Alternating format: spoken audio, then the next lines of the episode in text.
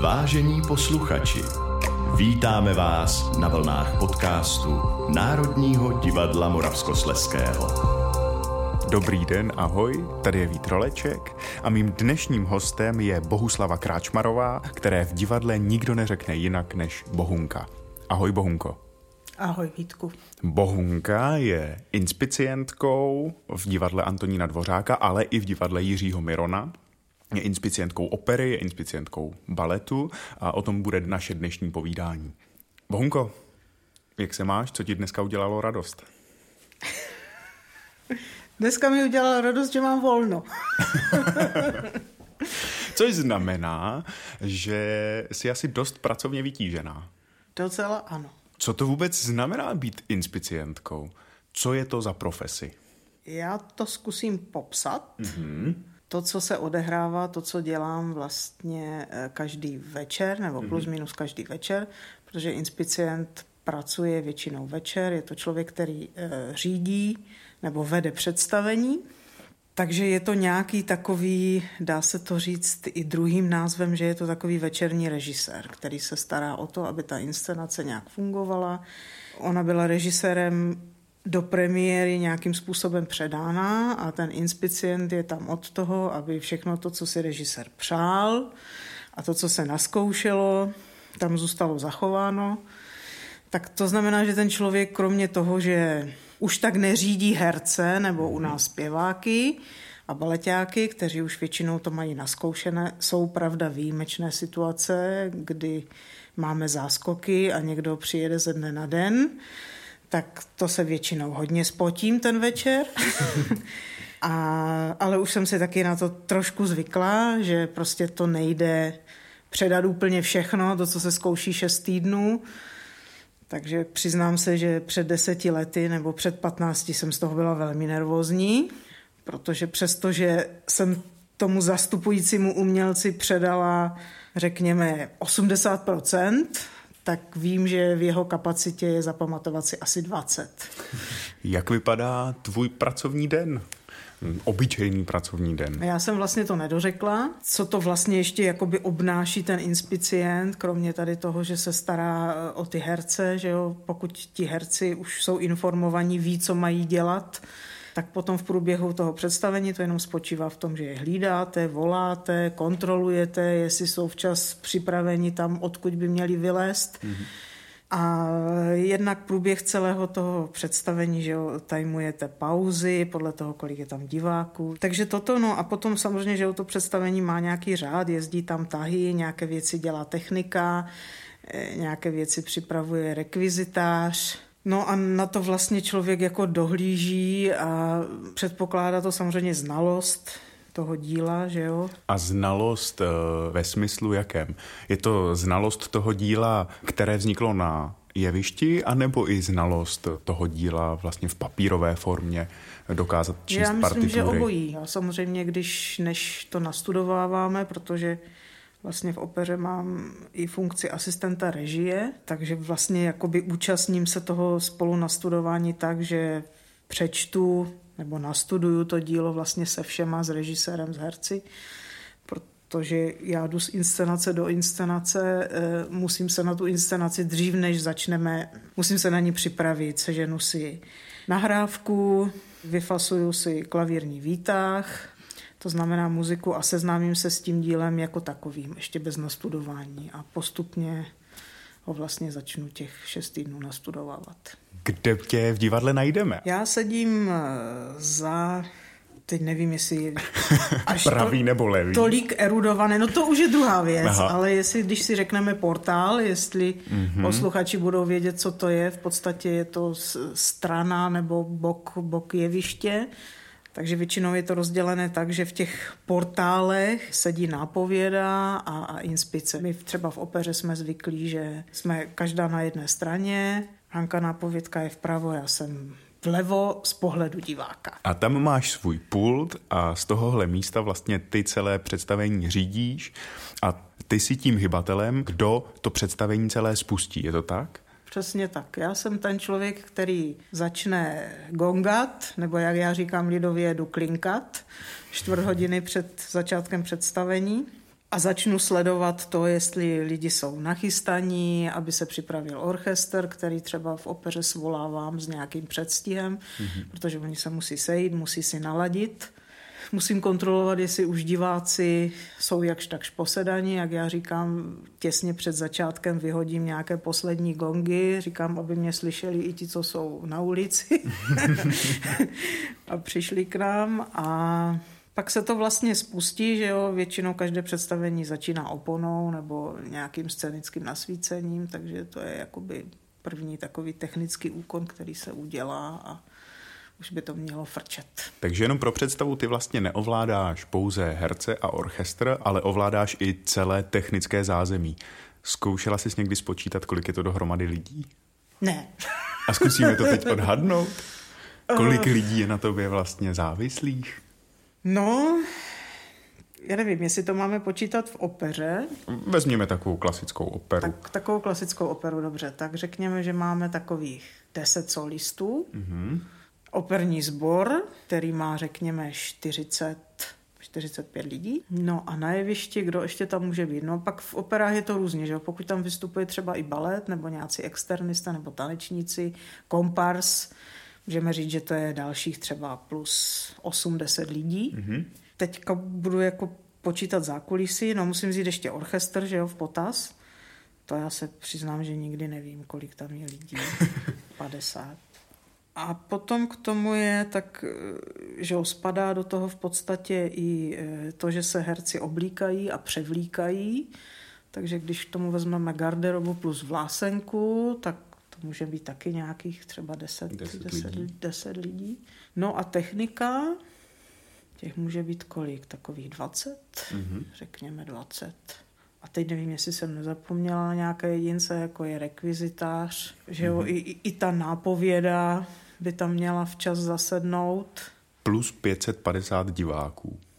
No, ano, ano, protože je tam na ženu, pak je vypustím na pauzu a pak chci, aby se vrátili. Takže vlastně za jeden večer ovlivníš život skoro tisícovky lidí. No, to je strašné. To jsem ani fakt nikdy nechtěla počítat. Ty jsi tady v divadle už 20 let. A, asi ono. v roce 2018 si tady na prknech divadla Antonína Dvořáka zrežírovala operu La Traviata. Je to splněný sen?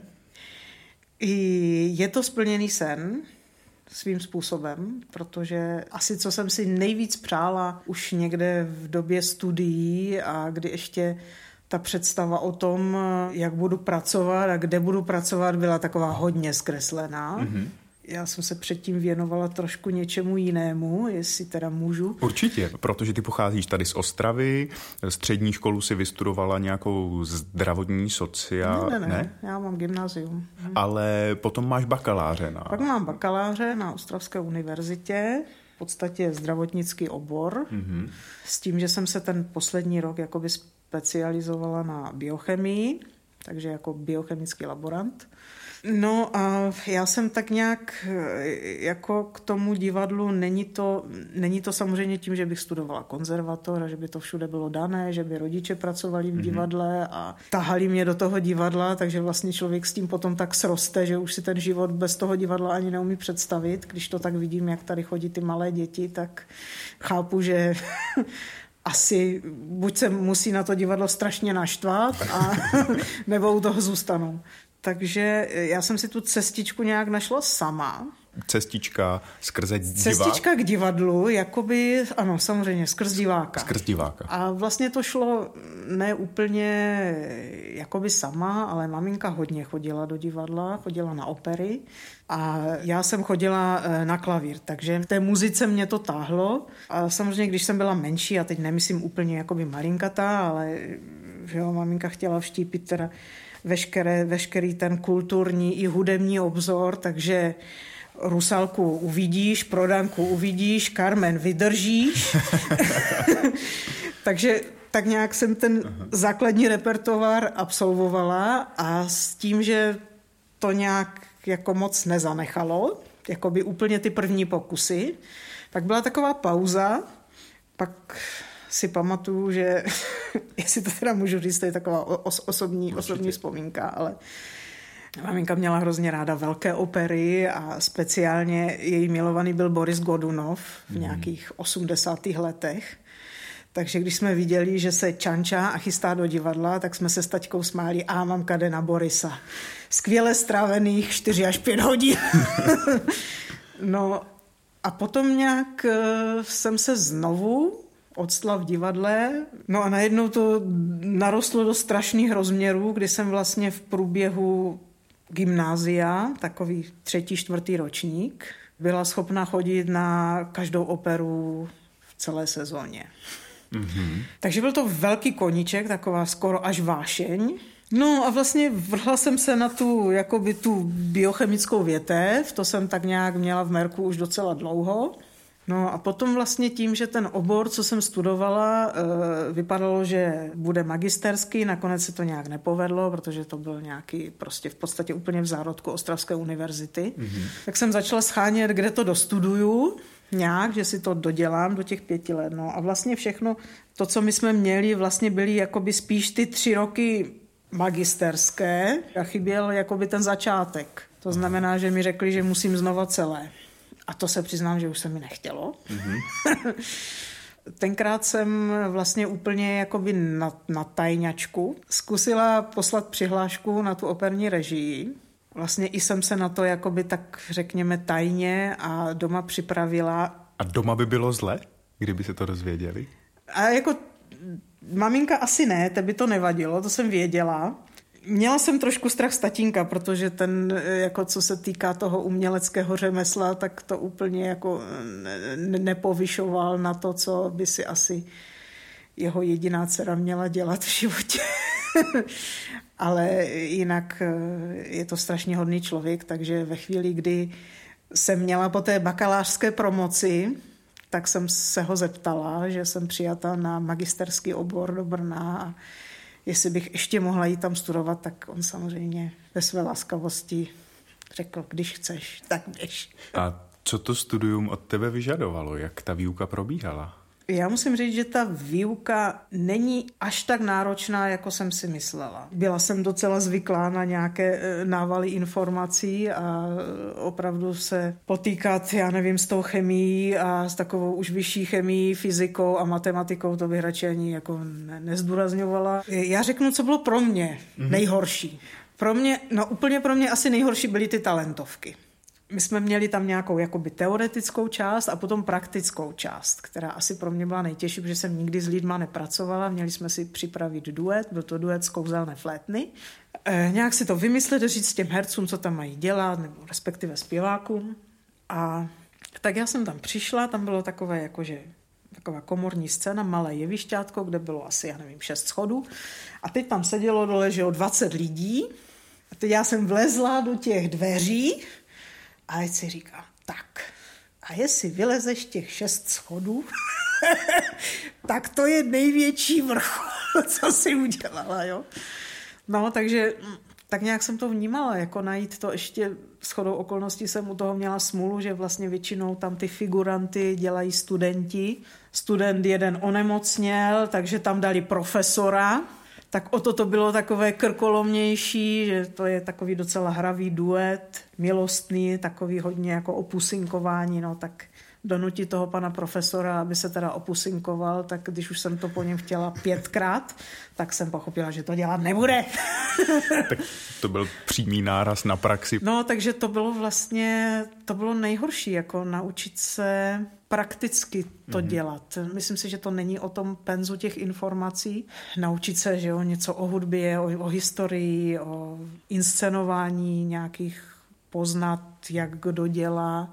To, to se všechno nějakým způsobem dá vstřebat, ale člověk musí najít asi nějakou svoji cestu a svůj i nějaký respekt od těch lidí, pochopení. A hrála jsi někdy v divadle nebo přímo v opeře?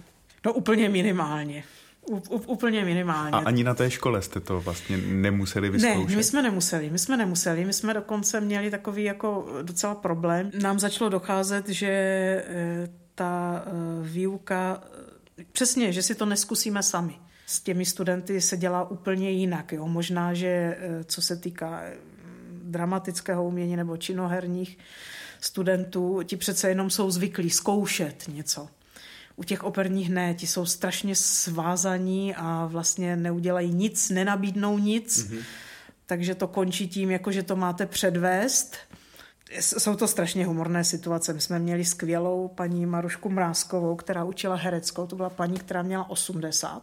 Ale ta uměla ty lidi tak odblokovat, zpěváky. A tak jsme potom k ní začali docházet i režiséři a my jsme třeba kolikrát měli za sebou několik zkoušek, zkoušeli jsme nějakou milostnou scénu nebo něco. Tak jsme se trápili, už to vypadalo, že jako by to mohlo být. Maruška přišla zkontrolovat a říkala, no ale to je strašné. Vy jste nikdy nic jako tak jako přirozeně nedělali. Teď ta 80-letá babka se tam obnažila, udělala pózu a říká, aha, tak jo, tak asi toho ještě moc neumíme, jo. Takže eh, jsem, jako je, je to strašně důležité se otrkat, jo. To, to si myslím, že je úplně, pro mě to bylo um, asi nejdůležitější a nejhorší. A když skočíme o 18 let dál na tvou režii La Traviati tady v Národním divadle Moravskosleském, aplikovala si to know-how, které se naučila na škole, nebo si aplikovala to know-how, které si se naučila až vlastně v praxi jako inspicientka? Myslím si, že, že to je oboje, že samozřejmě tím, že jsem začala uh, dělat v divadle, tady u nás, že jo, to bylo mm-hmm. takové jako moje i největší přání, že mě to nějak jako netáhlo do světa, protože toto považuji za svoje divadlo a toto divadlo mám nejraději. Vždycky jsem měla, už to táhnu nějakých 30 let od toho gymnázia. Řeknu to tak, je to taková dvojsečná zbraň trošku. Když už se ty lidi znáte, tak si můžou hledat co zdovolit, mm-hmm. takže není to úplně jako, že by třeba i u ty všechno probíhalo hladce, že jo? Já jsem se taky posunula v té hierarchii jakoby trošku jinam, trošku výš a to, že za mnou jsou zvyklí přijít se zeptat, tak co tam mám teď dělat a co jste dělali a já jsem to zapomněl a to, co jim běžně řeknu, to, na to jsem byla zvyklá, i ti lidi na to byli zvyklí, ale teď že to bylo jako trošku něco jiného. No. Teď to bylo i třeba popasovat se s některými bardy, kteří nějakou inscenaci dělali už 250krát mm. a řekli mi, že by to chtěli dělat tak a já si myslím, že zase natolik jsem tvrdohlavá, nebo pokud si najdu nějakou myšlenku a myslím si, že by to mělo být tak, tak mě strašně někdo nerad zlomí, jako, nebo v podstatě nezlomí. O čem tvá traviata je? Co, co pro tebe je tahle ta celá inscenace a její vysnění? Tak je to takové, teď začnu asi takové možná trošku fráze, ale já bych určitě nechci říkat, že, nebo necítím to, že jsou to v fráze. Je to o, o lásce, je to prostě o velké lásce, která jde až za hrob. Tak, mm-hmm. tak, tak, tak to konec konců v Traviatě je, tak je to v mnoha operách. A musím říct, že Traviata nepatřila k mým nejoblíbenějším operám. Aha. Já mám strašně ráda Pucciniho, což už dneska, nevím, jestli jsem ještě jakoby sentimentálnější nebo nějak více citově rozpolcená, tak už, už jako někdy si říkám, že ten Puccini, že to fakt je citové vidí. to je, to je jako řvete, i když nechcete, jo. A ten Verdi je přece jenom takový jakoby trošku odlehčenější, že jo, i ta traviata s tím, s tím svým Libiamo, které se hraje na každé druhé akci. Říkám, rozhodně to nebyl můj top, jo, jako z těch mm-hmm. světovek měla jsem ráda Pucciniho, Možná, že i nějaké jiné věci. Ty jsi Pucciniho dělala v Opavě, není to tak? Ano, ano, dělala jsem Tosku. Tosku. Ano. Takže to, to byla tenkrát jako velká radost.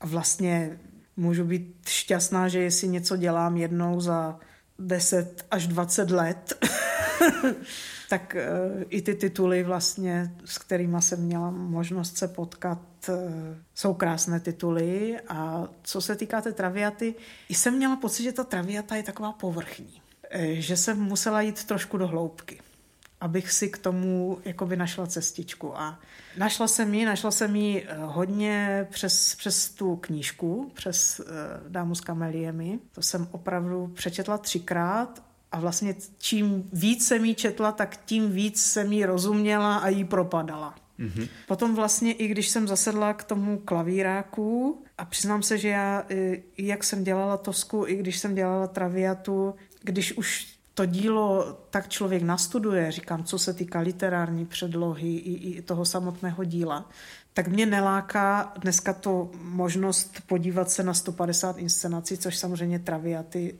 opravdu jsou. Mě to neláká. Mm-hmm. Mě to nebaví. I bych to považovala trošku za ztracený čas. Jo, protože já bych stejně si musela najít tu svoji cestičku a tu svoji verzi a zasednout k tomu prázdnému klavíráku.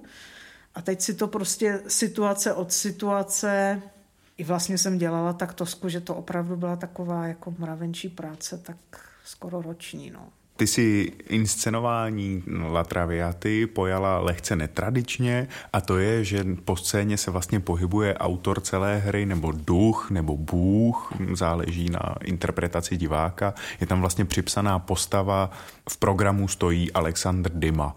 Co pro tebe tahle postava znamená?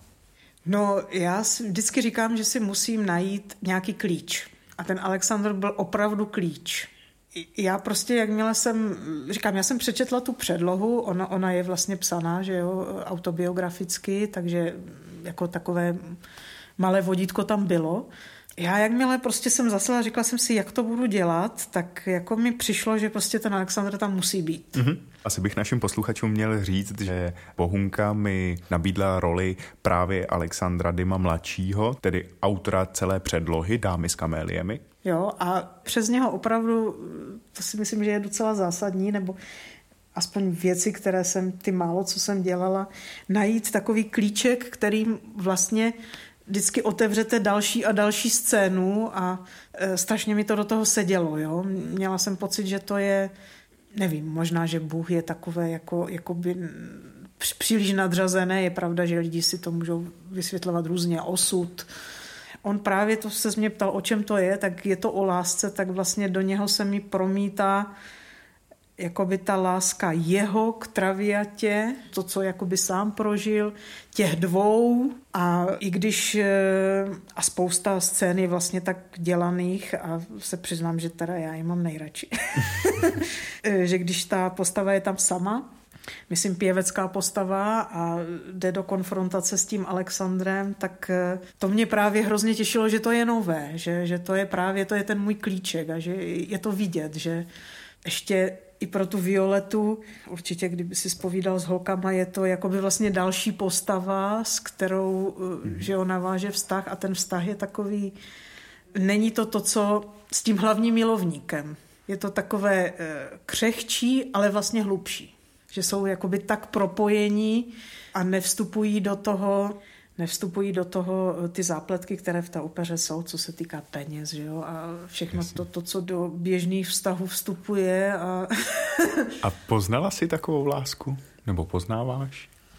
No, musím se přiznat, že v poslední době mám takové štěstí. Jako dlouho jsem čekala, ale jsem, jsem ráda, že se to že se to stalo.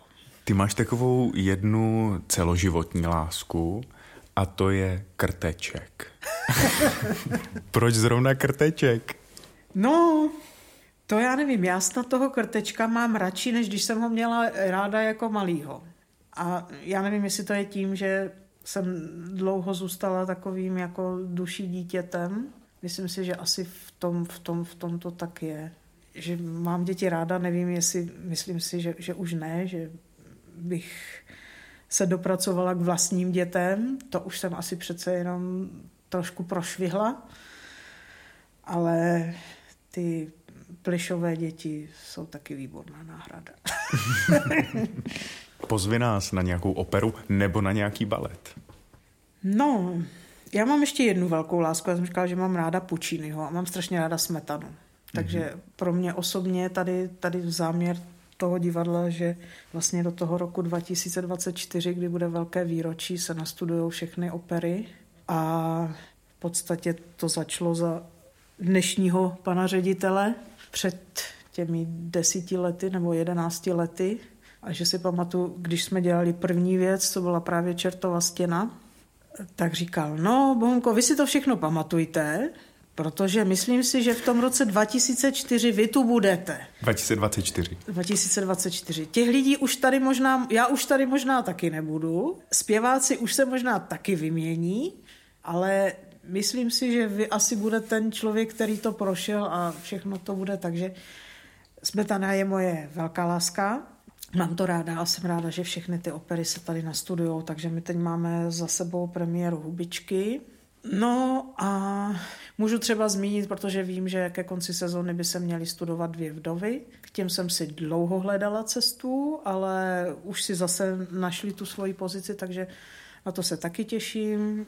Navíc by to měl dělat můj spolužák a v době studií vlastně i velký kamarád, Rok, slovinský režisér. Mm-hmm. Bude Toska, to samozřejmě k tomu já taky mám nějaký svůj vztah už, už z toho, jak jsi zmínil, že jsem ji děla, dělala v Opavě. To si myslím, navíc si myslím, že Toska je geniální opera. Mm-hmm. Tam opravdu to jde, tam to je tak strhující příběh, že tam si myslím, že i ten, který řekne, že nemá rád operu, na té tosce se nemůže nudit. My se budeme také těšit, že nás, jak ty říkáš, vygongáš do hlediště. Bohunko, moc ti děkuji za povídání. Od mikrofonu se loučí Vítroleček.